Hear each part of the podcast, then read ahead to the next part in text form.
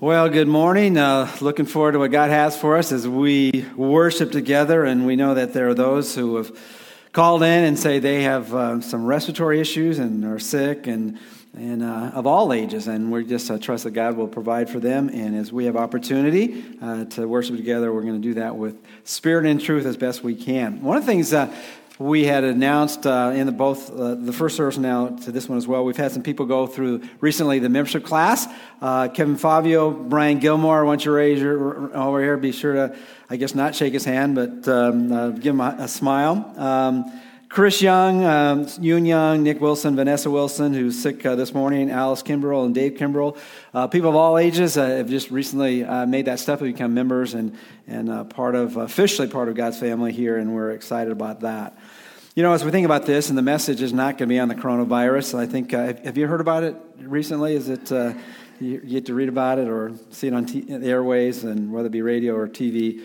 Uh, but uh, Sean McDowell just recently put together something about answering the question. I'm not going to preach it, I'm going to just share it. But as, he tried to answer from an apologetic perspective, why does God allow things like the coronavirus? Why does God not step in and eliminate that? And, and that's part of the problem that some people have. If there is a God that loves us and is all powerful, why doesn't he stop this? Um, and he, he shared these four real quick things. I just want to make brief comment. First, the world is deeply broken. Have you discovered that?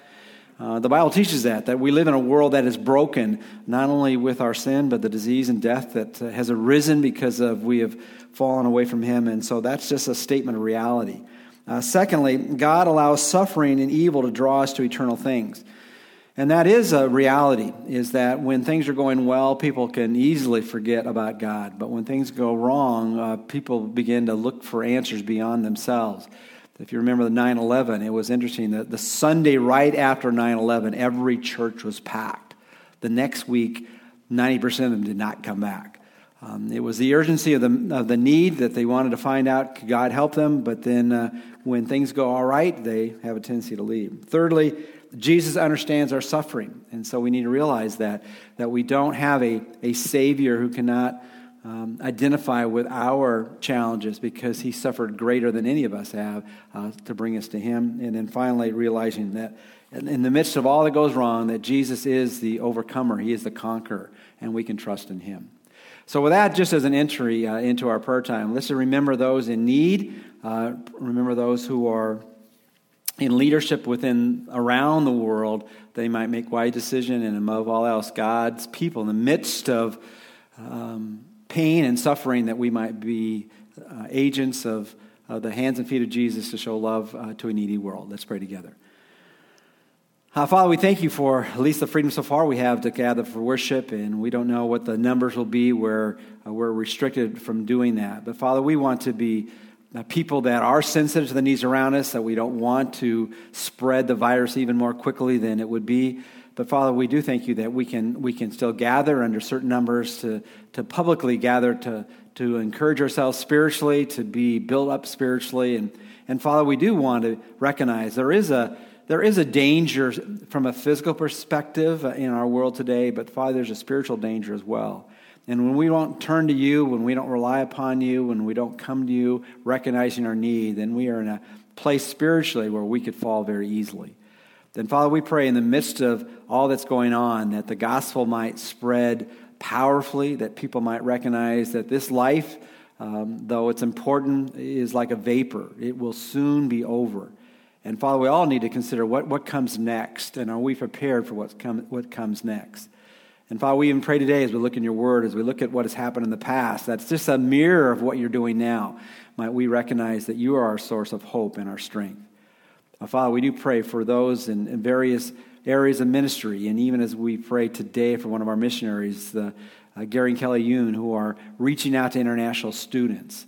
And Father, as they have opportunity to, uh, to reach people for Christ that will go back to their own homeland and be great ambassadors for you, and they already know the language and the customs and the culture, Father, we pray that you might use them in powerful ways. And Father, we do pray for each one here as we have family and friends and and people that we know that are in need, maybe even physically, but Father, we know there's so many that we know that are in need spiritually. Might we recognize, above all else, there is a greater need, and that is to come into a right relationship one the one who made us and sent his son to die for us. Father, help us to be a people that really trust in you. And might we be a light in the midst of darkness. And we praise in Jesus' name. Amen. We are doing offering a little bit different, and we share that will be the offering. will be a re- receiving offering at the end of our service. But God uh, gives us great opportunity to, to gather together and be, uh, be people who support uh, what God's doing here locally and globally as we uh, give unto Him. All right, well, this is an opportunity in a kind of a strange environment to uh, gather together and look at what God has done and recognize that what He continues to do because His, his faithfulness is for His people. So if you have your Bibles, and if you don't have one, there should be one in the pew or the chair in front of you, uh, and pull it out and, and turn to the Exodus chapter 6. And we're in the story of, of God bringing His people to the way out. And as we think about uh, the necessity to, to find the way out is because of what you're in already. And we are in a perilous time around the world, and there's so many things that we're hearing from various sources. And uh, it's always kind of interesting to me that they tell you not to panic, not to panic, not to panic, and then they tell you things to panic about, right? And so, what is our source of hope? What are we going to do when we look around us and we're, we're thinking, what's going to happen next? And maybe this past week you might have been in various uh, circumstances where you were crowded around other people, and now they're telling you to, to somehow lock yourself in a room with no one else. And, and you're, well, what's, what are we going to hear next? Well, if, if you're thinking that, feeling that, if you experience that, that this is nothing new. This has happened throughout history in various ways, shapes, and forms. And, and really, it has happened in the lives of God's people the time of Exodus. And if you remember back to where we've been and getting to the place where we are right now, is, is God's people have been totally um, shocked by what has just happened. They had been sent a couple representatives from God, Noah and I mean Noah, Moses and Aaron, and as they show up, uh, they're convinced that they are from God because Moses tells the experience of the burning bush and that bush speaking to him, and then to verify that, he does some miraculous things to convince that this couldn't happen naturally; it had to happen supernaturally. And the response is they bow down and worship before the living God, and they're so excited that they know God's going to arrive on the scene and do it not uh, tomorrow or the day after tomorrow, but he's going to do it today. And so they go to Pharaoh and they, they asked uh, for Pharaoh to, because God had spoken to them, to let them go. And, and Pharaoh doesn't say go, he says what? He says no. And he says, Moses, you're, you're staying here, and I'm going to make you an example. And what he does to his people is he makes it worse rather than better. Now, have you ever had that happen to you where you're, you're praying for something and, and asking for God to re- relieve pain or to heal you or to change your circumstances? And you're, and you're just convinced that because God is able and God is caring for you, that it's, it's going to happen. And then, then what you experience, and thing, instead of things getting better, it, they get what? They get worse. And you're saying, What is up with this, God? I thought you were supposed to provide, I thought you were supposed to rescue me. And as we, as we think about God's timing, we always need to realize that, and we're going to see this in the passage, that God will be faithful to all his promises, but we cannot always understand or even pro- project when he's going to do it. And, and we know in the end, he will rescue all of us from every disease, from every challenge of life, because we'll be in the presence, the physical presence of the living God. But until that time, we, we live day by day on his promises and, and recognize what should we do now with what we're going through. And so that's why the message this morning has been entitled, Then What? After what happens, what should we expect now because of what we're in? And, and sometimes we don't get the specific answers, but we can get the promises of God that will be applied to us in our experience now. So let's, let's pick it up in Exodus chapter 6 with a background of just what I shared with you. That they have been extremely shocked that their lives have gotten worse rather than better. Their bondage has remained, and the burdens become heavier because now the bricks they're supposed to make for the building program of Pharaoh, uh, they have to do now without the straw being provided for them and, and their quota not being lessened. And they're being taught a lesson by one who feels that he can say, Hey, I'm, I'm stronger, I'm more powerful than the God you have just told me has told you to tell me to let you go. And so we pick it up there, and then in uh, Exodus chapter 6, it begins with the word then. And sometimes you can fixate on words in Scripture and just realize that these are great entry points to what God wants, wants to teach us. After something happens, then whether we use these words or not, we think, well, then what? Then what's going to happen? Or now what? Or how should I respond in light of what has just happened and what I'm fear is going to continue to happen or maybe even happen in a worse way? And in this particular case, God speaks up and he speaks to his messenger. He speaks to one who should have known better but didn't. And so he speaks into his life. And, and what I want to share with you this morning is that, that God speaks, and the principles he shares back then are the principles he still wants us to apply today. And hopefully you can see this as we look in the text. Then, after their experience, then the Lord said to Moses, Now you will see what I will do. And he begins in Exodus chapter 6, verse 1 this way Then the Lord said to Moses, Now you shall see what I will do to Pharaoh. For under compulsion he will let them go, and under compulsion he will drive them out of his land. Now, this is one statement about how it's going to happen, and he doesn't even give a specific date, but he's saying this is this. He gives the implication this is going to happen pretty soon, though you thought it was going to happen sooner rather than what has now been later for you. I want you to understand. Not only will I show you my power, I'm going to show you that I'm under control because Pharaoh, who feels that he can do whatever he wants, I'm going to show that he can't even do out of his own desires. He's going to be made to do what he has to do. I'm going to compel him. He's going to be forced to let you go. And I just want to make a very simple point as we think about God being in control is that that's what he wants us to understand. In a world that seems to be out of control, and, and no one knows what the, the life of the coronavirus is going to be, right? We don't know. Is it going to be three weeks and then they're going to open up everything? Is it going to be six weeks? Is it going to open up everything? You know, when, when is there going to be more things at uh, Costco than there is now? You know, when's that going to happen? We don't know. But we know one who does know that he's under that he has it under control and that's simply what he begins with when then happens i want you to know and i'll give you a little clue that you're wondering whether you can persuade Pharaoh to do something, and Moses over and over again says, I, I don't have the words to do that. I, I can't persuade him. I, I'm slow of speech and slow of thought, and I don't speak very well. He said, Look, it's not about you. It's about who? It's about God. I will make him do this. So God is under control. The book of Jude, the last le- uh, two verses in it, basically says this Now to him who will keep you from stumbling. And we need to realize that in, at times when we kind of trip up here and trip up there, that we'll never, we'll never stumble so much that God's people can't be living out according to his plan.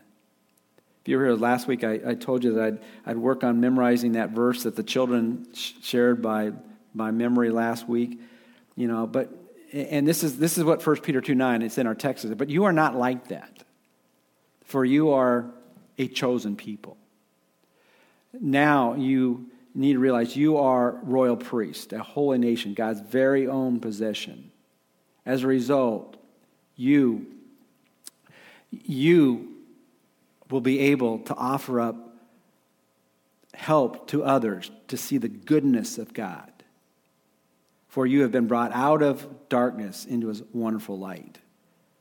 And see, that's the hope that we have. Is that we because we're God's people, He's got, he's got a message for us, and He will, who has brought us out of darkness, give us the ability to show other people the goodness of God.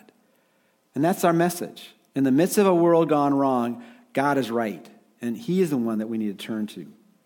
But then he goes on and says uh, to, a, to a person like Moses and say, Well, I know you just told me that you got under control. You're going to be able to move Pharaoh. But implied in this is, Well, why should I believe that? Because it hasn't happened yet. And so God goes on and says, Look, I, I just told you I'm, I'm, under, I'm, I've got life in control, but also I want you to know I've been faithful to promises in the past. This is where he says in verse 2 God, God spoke further to Moses and said to him, I am the Lord. In fact, that phrase, I am the Lord, he uses four times in this chapter. He says, I am the Lord, I am the Lord, I am the Lord, I am the Lord. Now, why do you think he said that four times? Because they had forgotten that what? He was the Lord. So I need to remind you, I, I, I am Yahweh. I am Yahweh. And, and, so he says this, says, I am the Lord, and I appeared to Abraham, Isaac, and Jacob. And, and now what he's saying here, I am the Lord, and I just want to let you know, I just didn't show up now. You know, I, have been around from the very beginning. And, and all of your people, remember how it all began? Abraham, Isaac, and Jacob. I was the Lord to them. And, by the way, when I was the Lord to them when they were alive uh, here on earth, as God Almighty, but by my name, Lord, I did not make myself known to them, and I'll tell you what that, probably means. I also established my covenant with them to give them the land of Canaan, the land in which they sojourn. Furthermore, I have heard the groaning of the sons of Israel because the Egyptians are holding them in bondage, for, and I have remembered my covenant. Now, that's kind of fanciful language to simply say this. Okay, he's, he's talking to someone at that moment who's unconvinced that God's going to come through for them. Uh, have you ever been there? You know, you're, things are getting worse rather than better, things aren't happening according to your time frame, and, and you're not sure what God's going to do. And, and there are times we don't know God's time frame. Most of the time we don't. We don't know exactly how he's going to get out uh, help us get out of what we're in or help us endure what we're in. And, and so what he does here is look at, can you look in the past just for a little bit and see how I've been faithful to your people? Remember that covenant I made with Abraham? Now, a covenant is a word we don't often use. Basically, a covenant is a promise. In fact, the word covenant from the original language simply means to, to cut a deal. It's, it's, it's, you know, sometimes when we make a financial transaction with someone, we'll, we'll say cut a deal. And when you cut a deal with someone, you, you are thinking there's certain obligations I'm going to take on, and certain obligation what? The other person is going to come on. And that's what's called an, a conditional covenant or conditional promise. If you do your part, I'll do my part. If you do your part, then I'll do my part. But there are other promises, there are other deals that have been cut where they're what's called unconditional promises in which God says, I'm going to come through whether you come through or not. And he does this with Abraham. Uh, remember, Father Abraham had many sons. Father Abraham had, I don't know if you know that song, but anyway, had many sons. Well, he didn't used to have many sons, did he? When it all started, uh, how many sons did he have? Zero. But God cut him a promise. And there were different factions, there were different details of this promise. But he said, Look, you, you, your descendants are going to be so many, so many you can't even count them and they're going to be a blessing to the entire world. And so God gave him that promise, and then it was 15 years later, and still nothing has happened. And so, you know, what we do, try to do sometimes, so well, I, I guess I better help God out a little bit. And so he had this relationship with Hagar and comes up with a son named Ishmael, and things have never been at peace since then. And then, and then, and then God says, Look, you just need to wait upon me. And sometimes God wants us to trust him by waiting. But what he does, he brings them Isaac. He's the, he's the God of Abraham, Isaac, and Jacob. And Jacob is the one whose name t- turned to Israel. And, and, and what he does, he shows them by being faithful that his descendants just multiply in a miraculous way. And as, as he gives Moses that look in the past, he says, I want you to understand because I've told you I'm in control. And now I'm reminding you that the reason you know I can be in control, I have always been faithful to my promises. And trust me, for all of us, as you think about that, if, if you've had any length of time of knowing the Lord, and if you don't know the Lord, this is the day to know the Lord. How do you get through the present and the future? By looking back in the what? In the past. If God has been faithful in the past, do you think He might be faithful to you in the present and the future? It Doesn't mean it's going to be easy, but that He will allow you either to endure it or He'll rescue you from it. And that's what He says to them. Look, I, I, I cut a deal. I cut a promise. I made a covenant. And I will come through as I have in the past, and I will now do for you now in the present, and all that I will promise to do in the future. Does that make sense? So as we, as we go through life and we're wondering what's happening, how we make sense of it, then we ask the question, well, then what? Or now what? God says, okay, let me remind you of something. I am in what? Control.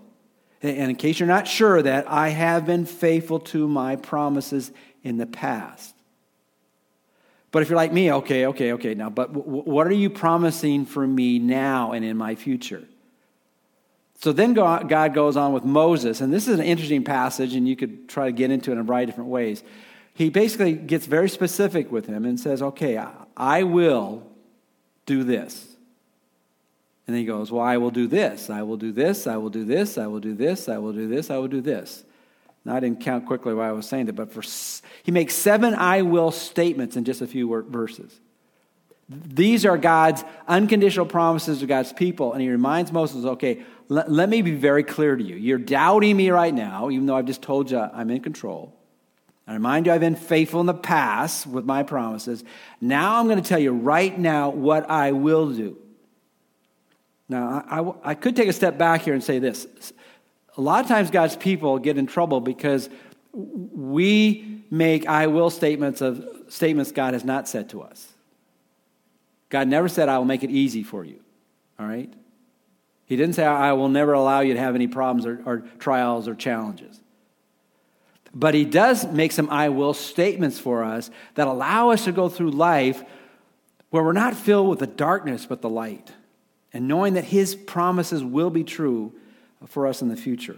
Well, let's look at them this, this, um, this morning. And I'll summarize these I will statements with one of them I will miraculously redeem my people. Now, we don't use the word redeem very much. Remember, you, this, is the, this is probably the service we can remember. Um, what, what, was the blue? What was the stamps you used to collect? Um, Blue chip, the blue chip. Remember those blue chip things? You, you collected so many of them, then you could redeem them for something better than just sticky stuff, right? You, you would collect things so that you could redeem them or purchase something else. Well, basically saying this, I want you to understand, I'm going to redeem you. I'm, I'm going to I'm going to grab you and, and rescue you from what you're going through. But let's look at the I will statements, seven of them. And I'll read the section and then I'll go back and dissect a little bit. Verses 6 through 8. This is God speaking now. Say therefore to the sons of Israel, he says, I know you're having a trouble believing me. I'm going to I'm going to do the then what for you. And also, the people you're trying to lead are going to struggle with this. So I want you to give them these promises. Say therefore the sons of Israel, I am the Lord, and I will bring you out from under the burdens of the Egyptians, and I will deliver you from their bondage. I will also redeem you with an outstretched arm and with great judgments. Then I will take you for my people, and I will be your God, and you shall know that I am the Lord your God, who brought you out from under the burdens of the Egyptians. I will bring you to the land which I swore to give to Abraham, Isaac, and Jacob, and I will give it to you for a possession. I am the Lord. And so, in those three verses, six, seven, and eight, he makes seven I will statements. And it gives a picture of what he, he's promising them in the past, but also for us as Jesus comes on the scene and promises us as far as what he will do for us. First one is, I will bring you out from under the burdens. In particular, he says the burdens of the Egyptians. And, and what, what I want you to see is what we know, because we, we've read or saw the film, or the, whether it was the, what was the, um, the one with the Ten Commandments or what was the cartoon, that we, we've, we've heard the story. But as, as we look at Moses right now, they, they, hadn't, they hadn't experienced that, had they? They hadn't experienced the deliverance. So this was all future grace or future faith. And he says, I will deliver you from the burdens. Now, what was he saying there? He was saying, look, let me speak right where you're living right now. Okay? You're going to Costco and you can't find out what you, you can't find enough things to buy for what you want to take home. You know, people are restricting what you can do or whether you can actually go to work. People are saying, um, I'm de- depriving you of your livelihood, whatever it might be. That's a burden. And, and what he's saying to them says, I will deliver you from the burden. Now, on that day, their burden was pretty, pretty clear. They had, to, they had to make bricks. They had to make bricks without any straw, and the quota was way beyond their, their ability to do it, and they were overwhelmed with what they were get, having to do, and they weren't getting benefit from doing it, other than not getting another whipping from um, the Pharaoh's men. He says, I'm going to deliver you from that. Was God promise us in our day anything like that? Well, look at uh, Matthew chapter 11, 28 through 30, a familiar passage for many of you. This is what Jesus said Come to me, all who are weary and heavy laden, and I will give you rest. Take my yoke upon you and learn from me, for I am gentle and humble in heart, and you will find rest for your souls. For my yoke is easy and my burden is light.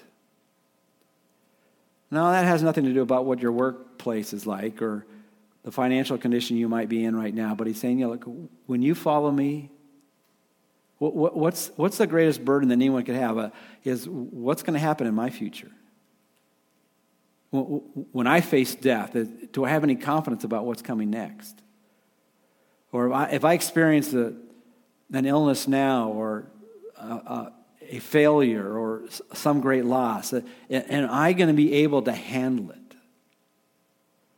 And what he's saying right here, look at, I, I, I will, I will rescue you from my burdens. Not necessarily your burdens, not, not, not necessarily take it away, but I will give you the ability to go through it. And so we need to recognize that, that, that the Lord is the one.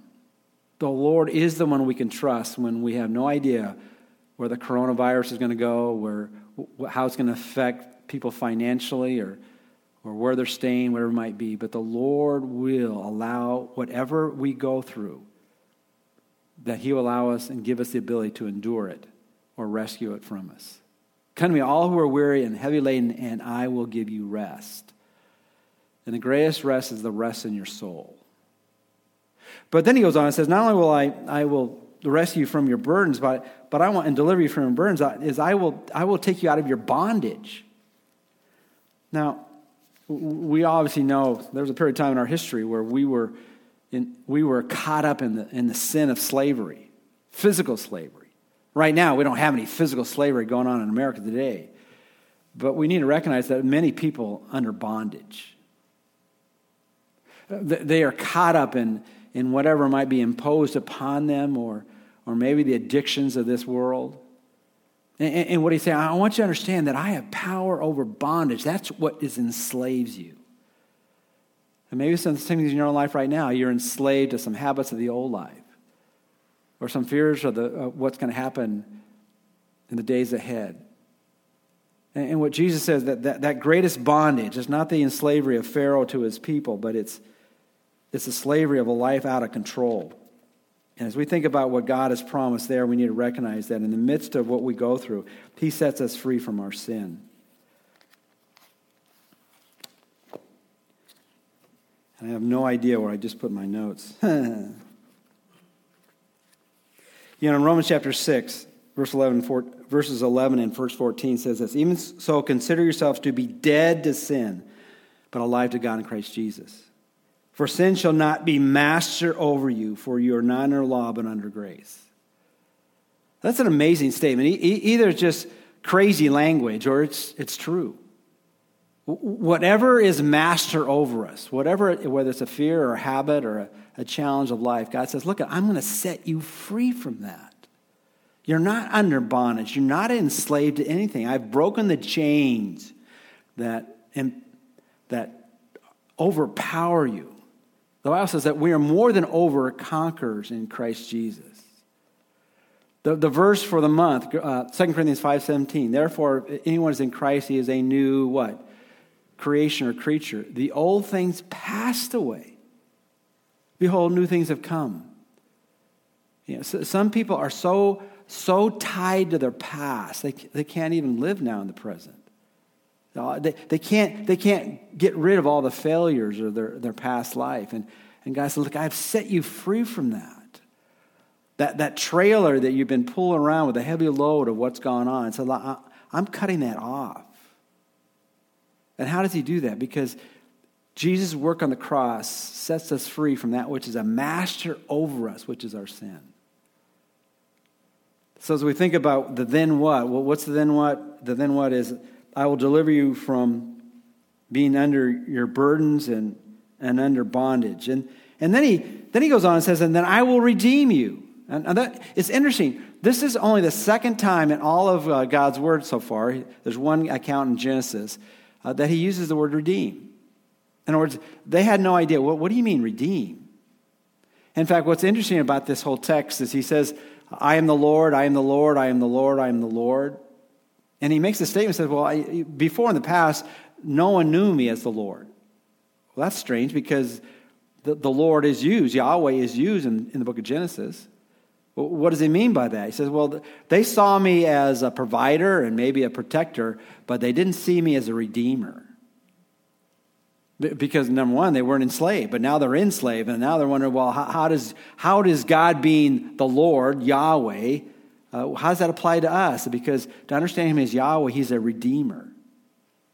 And then the various Hebrew words and Greek words, and we don't have the time to go through those. But as you think about uh, Goel or Goel, as well as ex or exagorazo and also lutrao in the Greek. Those interesting words really speak about the relationship God has with his people.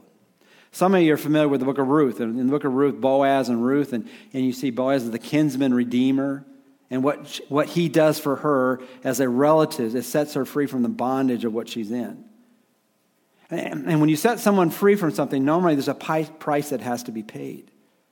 As we look at Jesus, when he set us free, when he redeemed us, he bought us back into relationship with him, that price was a high price, right?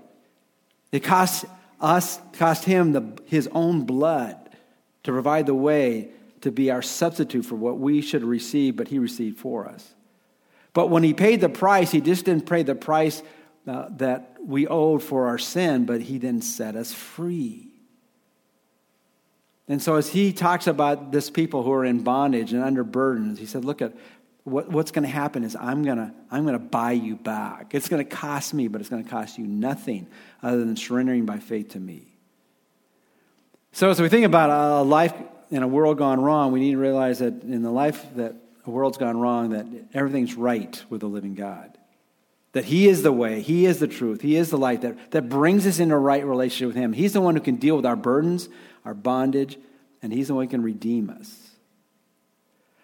But then he speaks in so many other ways in terms of just for us to picture what, what the living God does with and for his people. He says, I will take you for my people. You ever been in conversation where someone wants to get connected with one group of people to another group of people, or a particular person wants to get connection with some people he wants to get uh, have conversation with? Some, sometimes uh, they'll respond this way in the business world. Some, well, my people will get in touch with your people, and then we'll get together. And you're wondering, well, who is your people? And as you think about the living God, yeah, that, that's a pretty good question. Well, who, who is God's people? Who, who are really related to Him? You know, some people talk about the fatherhood of God. Well, the fatherhood of God, in one sense, if you're talking about everyone in this, on this planet, has been created by God, right? If, if God didn't make you, you wouldn't be here. Be, just because you are, have, you are a living being doesn't mean that you are a part of God's people. We're all creatures of God, but we're not all children of God.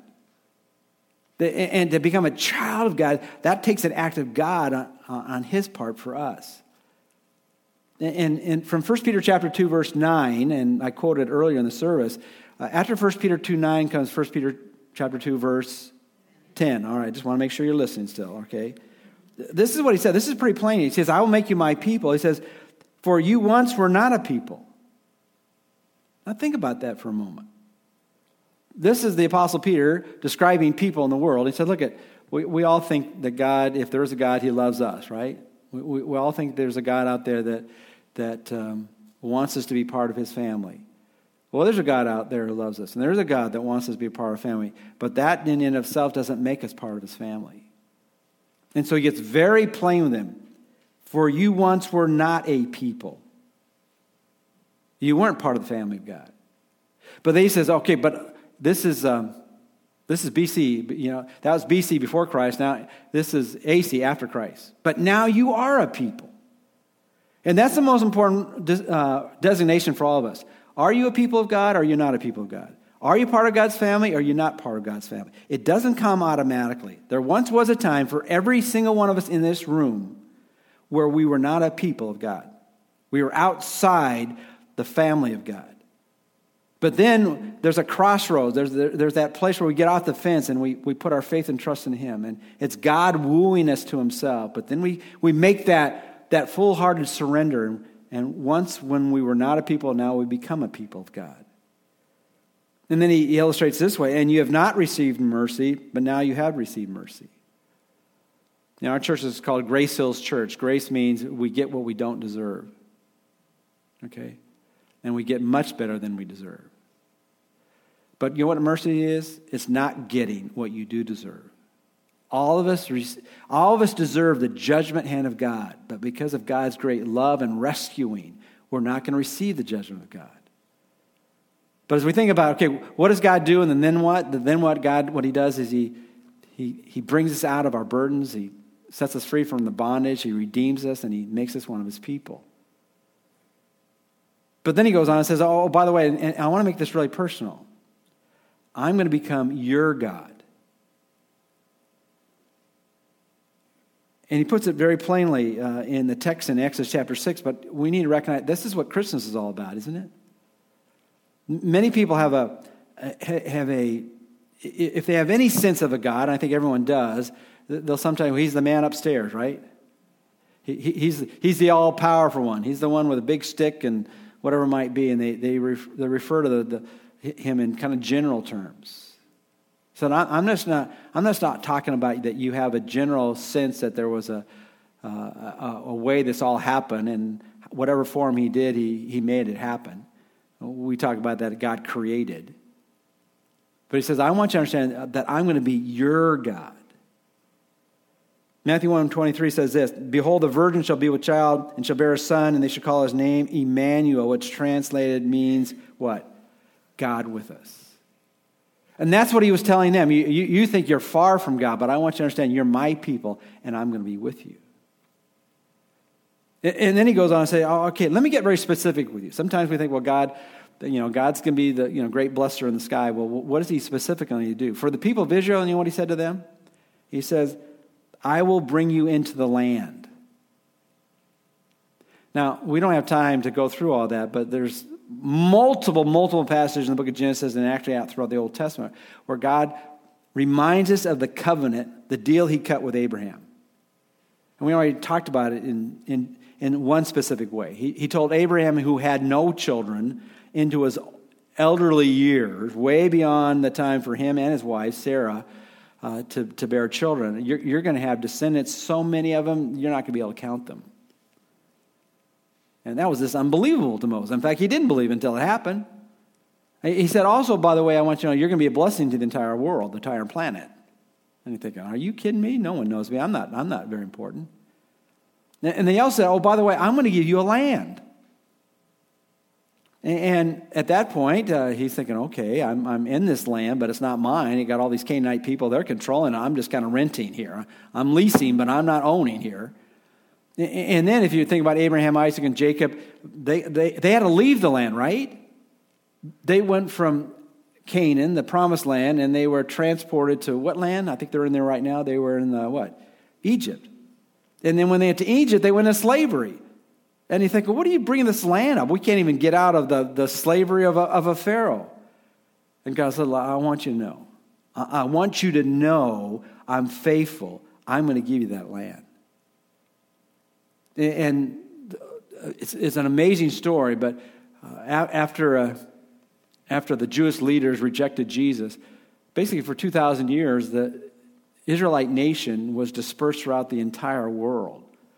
They didn't have their own language. They didn't have a place that they would call their home. And then in 18, 1948, what happened? They went back to what was called Palestine, and, and now the nation of Israel lives in a specific part of the land that God had promised. And what, what does that got to do with me? Well, you know, maybe you've heard this verse or passage before in John chapter 14, 1 through 3. Uh, often this is used in, in services when we're remembering people. But Jesus said this Do not let your heart be troubled. Believe in God, believe also in me. In my Father's house are many dwelling places. If it were not so, I would have told you, for I go to prepare a place for you. And if I go to pr- prepare a place for you, I will once again and receive you to myself, that where I am, there you may be also. What is he saying there? You know, as we think about this place we live in, and we are blessed in so many different ways to, to live in America, aren't we? I mean, just amazing. I mean, it's almost if, you, if you've ever done any traveling and, and gone to various places in the world, uh, we are, uh, uh, and we don't deserve it all the time. We probably deserve it none of the time, but, but, but we are a blessed people to live in America. We have a place. That could all, that could all perish before we could know it, right? It could happen, it, we could lose it that quickly. But you know what's more important than living in America is, is knowing where you're going to live in eternity. And that's what Jesus said. He said, Don't be troubled about this. Don't be filled with word. I, go to prepare a place for you. You know, Beulah's land, right? Okay, this, is a, this is a land, a place I've designated for those people who know me. It's not some mysterious cloud like existence. And it's, it's kind of mirrors what he told his chosen people who were an example to us that I, am giving you a land. I want to let you know all who know me. I've got a place for you. And then to assure us, I guess, as much as anything else, he says, I, I want you to understand I'm going to give it to you as, as your possession because you're my people. And as 1 Peter 2 9 says, or, for, you know, and I quoted me earlier, but you are not like that, for you are a chosen people. You are a royal priest, priest, a holy nation, God's very own possession. So as we think about living in a world just that seems out of control and we wonder what's going to happen next, and we don't know what's going to happen next, but we know what's happening in God's program. Because God reminds us He's in control. God reminds us that He is faithful to His promises in the past, and if they've been faithful to His promises in the past, we know that we, that we can trust Him in the future. We, know that God is specifically doing things just like He's done in the past for His people. He's redeeming us. And, and then he illustrates that in the I will statements in Exodus chapter 6. He said, Look, I want you to, you know, I will bring you out from under your burdens. You, you'll be able to endure whatever you're going through. I, am going to take you out from your bondage. You're not going to be enslaved to your old life. I, the old things passed away, behold, new things have come. I, am redeeming you. I, I'm, I'm rescuing you because I'm paying a price and then I'm setting you free. I want you to understand that, that you, have, you have an identity. You're going to be my people. I'm going to be your God. I'm giving you a place, a land. You are my possession, and you have that which you're going to possess, an inheritance that's reserved for you in heaven. Now, in the midst of all this, you think, well, that's got to be convincing for Moses, right? That ought to be convincing for all of God's people. But you know what the response of Moses is? Ah, ah, ah, ah, ah I, I can't do it. I can't do it. I, I can't be your representative. But real quickly, in the, in the minutes we have left, in Exodus chapter 6, he goes on, and, and not only ex, uh, Moses, but all of his people are filled more with doubt than faith, more, more with fear than uh, trust in the, in the living God. Verse 9 says this So Moses spoke thus to the sons of Israel, but they did not listen to Moses on account of their despondency and cruel bondage. All they could see was their pain. All they could see is what they're going through. And because that, even though the living God had spoken to them, through his agent Moses, they would not believe. And so when that happened, what do you think that how that what kind of impact that had on Moses? Look at verse 10. Now the Lord spoke to Moses saying, "Go, tell Pharaoh, king of, of Egypt, to let the sons of Israel go out of his land." But Moses spoke before the Lord saying, "Behold, the sons of Israel have not listened to me. How then will Pharaoh listen to me? And I am unskilled in speech."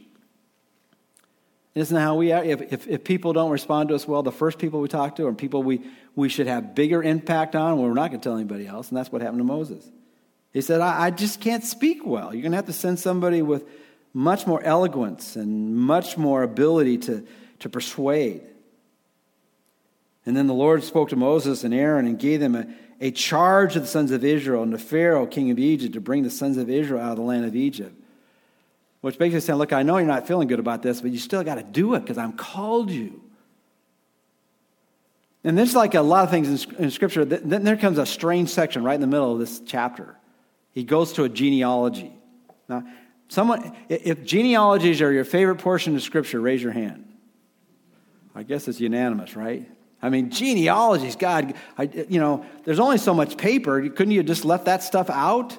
You know, but but he does it for a purpose. And, and really, the purpose there, and we don't have time to go through it, but he, he wants to assure Moses that one of the reasons they're maybe not believing it at the moment is because they're wondering who is this hick from some other place, you know? He's, he's from Midian. I mean, I don't, nothing good comes out of uh, Midian. And so maybe, he, maybe he's not, maybe his Israeli roots aren't really that strong. And so they give a list of the genealogy, and it finds out in a complicated way that he is of the Levitical priesthood that will be established later, both he and Aaron. And, and so, just like he does with Jesus, the Messiah, that Jesus has the, the lineage to be the promised one that is to come. And so did Moses and Aaron. And so, so when they question your, your, uh, your ethnic purity, just speak to them. No, I have come from Abraham, Isaac, and Jacob, and the, and the birth of Levi as being our father uh, great grandfather and brought us into this place where God has chosen us to represent him. Now you're thinking, well, we, we don't do that today, and that's right. We, we, don't, we, don't, we don't peel out. I mean, many of us, just for curiosity, will will will go into our ancestry and figure out how much, how much blood do I have from this nation and that nation all over here. But for most of us, it's more curiosity, right? We don't, we don't use this as the badge of that makes me smarter than somebody or that gives me the ability to have this job or not that job.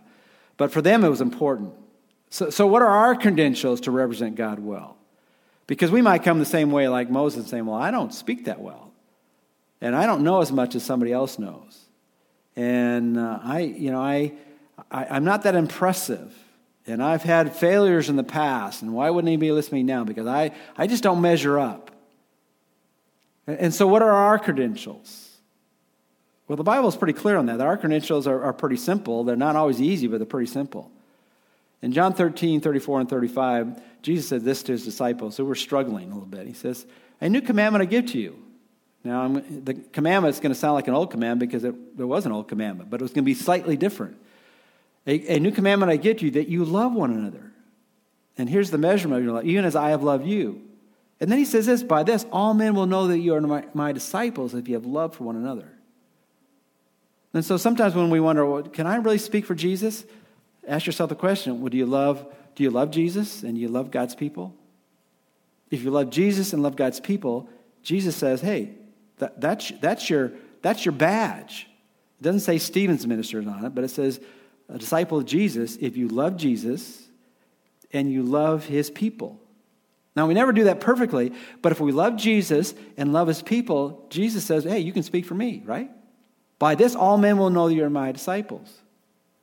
And then, then in Ephesians chapter 2, verses 8 through 10, it says this, and this is a familiar passage For by grace you've been saved through faith, not of yourselves, it's a gift of God, not as a result of works that no one should boast. And so we now realize that we come into God's family very simply. We put our full trust and commitment into the Lord Jesus Christ, who saves us, not because how good we are, but how good He is, and we give our life fully and completely to Him. But after verses 8 and 9 comes verse what? 10. I just you're still some of you are still with me, all right? There's a verse 10 after verse 9. And after verse 9 it says this, for we are God's workmanship, created in Christ Jesus to do good works, which God prepared beforehand that we should walk in them. Now that's colorful language simply say this. The credentials for the Christian is to love Jesus and to love people. And then to, to demonstrate that actively in, in how we live and how we help other people. That's what good works are. It's not getting more brownie points or another badge, you know, on your on whatever you have, okay? It's just simply say, look at this, do do the things that Jesus would do. Care about people, listen to people, help people. Be there if you have an extra piece of toilet paper, give it to them. I don't know, whatever you want to do, okay? Uh, is, is be a help. If you have a car and someone needs a ride, give them a ride. If you, if, whatever, you know, uh, pray for people. If you've got extra food, let them have it. If, you, if you've got, did you read about that one person got 1,700 bottles of, or something like this, 1,700 bottles of, uh, what's that spray? The sanitizer. And he doesn't know how to sell them. I go, give them to me. I know how to sell them. Okay, anyway, is that, uh, you know, whatever it is, is be an agent of, of, of love to other people, right? Don't worry about what you can't do, but worry about what you can do. That's the credentials of the people who really know God. So, what's the point this morning? What's the then what? The then what is let's put our trust in Him. Why? Because He's in control. And at times we don't see how He's in control, but He is in control. And when we doubt that, just remember He's been faithful to His promises in the past. He's cut a deal. And part of that deal is what He will do, not what we will do. Third, recognize there's, there's some things He's promised that apply then and to us as well. He will take our burdens. He will take our bondage. He will he'll redeem us. He'll, he'll make us as people. He can be our God. He, he gives us a place that we can look forward to going to, that we are part of His possession because we possess His inheritance. And let's not be like Moses, who, who struggles because he has credentials, but he's not sure whether those credentials are enough for people to listen to him. Because you know, at the end of the story, at least in this chapter, I mean, Moses comes great strides from here afterwards. But this is after all this pep talk. And, you know, You know, there, there was a great halftime speech by God to Moses, and he wasn't responding. And this is, this is Moses' response, verse 28. Now it came about on that day when the Lord spoke to Moses in the land of Egypt that the Lord spoke to Moses, saying, I am the Lord. Speak to Pharaoh, king of Egypt, all that I speak to you. So he says it again I am the Lord. I'm Yahweh. I'm the one who, appealed to you in the burning bush. I spoke to you, gave you some miraculous things to convince people. What was Moses' response? Now, later on, he does a lot better. Verse 30. But Moses said before the Lord, Because I am unskilled in speech, how then will Pharaoh listen to me? I'm not good enough. Send someone better. And God says, I don't, I don't send better people. I send people who know me and will obey me and will trust me. It's interesting. The, the word unskilled in speech really means I'm circumcised in my tongue, you know. It's all cut up. I can't speak clearly. And God says, It's not about you, it's about me. So when we're filled with doubts, let's, this, let's change our doubts into faith. When we're filled with fear, let's trust. When God gives us opportunity to show the goodness of God through us, let's do it as much as we can by His Spirit empowering us to be the people of God who know the true God that is the hope for this world. Let's pray together. Our Father, we, we thank you that you, uh, you teach us from what has happened in the past that we can live for you in the present. And Father, we don't have all the answers about what's happening in the world, but we know one who does. And Father, why don't we put our trust and confidence in you and not ourselves? Help us to be a blessing to people around us.